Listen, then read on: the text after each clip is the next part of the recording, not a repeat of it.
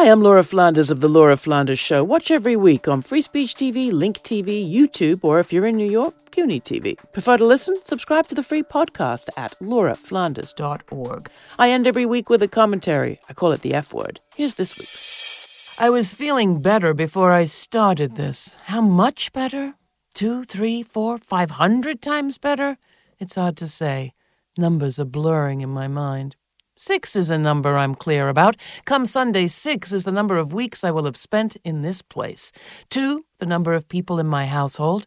Two, the number of people I know personally who have died from COVID 19 two hours old. The official death toll I read this morning 14 in the rural county where I'm staying, 11,267 in my city, New York, 15,302 in my state, 48,201 this country, 185,494 dead and counted so far across the world.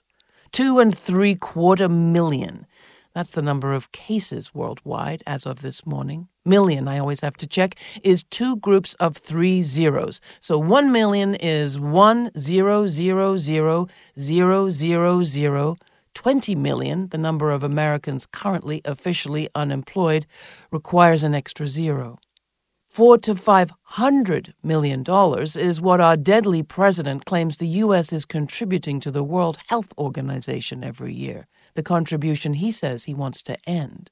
For reference, 300 million is what Mr. Trump owes Deutsche Bank on loans connected to the Trump organization's failing Washington hotel, the same hotel for which the Trump organization has applied to the Trump administration for relief. The World Health Organization's budget is in the billions, about 2.4 billion to be exact. To save a billion dollars, I've heard I'd have to save $100 a day for more than 27,000 years, or 304 generations. 2.4 billion is a lot. It's even more than the U.S. Department of Homeland Security will spend on the president's idiotic border wall this year, 2 billion, and a good deal less than that same sick project will also receive from the Department of Defense this year, 3.8. 10 times 2.4 billion is what Amazon CEO Jeff Bezos has made so far this year. Want to pay the WHO to fight pandemics and poverty around the world for a decade? One man called Jeff could do it today and still be worth $114.5 billion as he was at the end of last year. That's two, four, zero zero zero zero zero zero zero zero zero in just three months. Which takes me back to three, the number of weeks before she died that we saw our friend.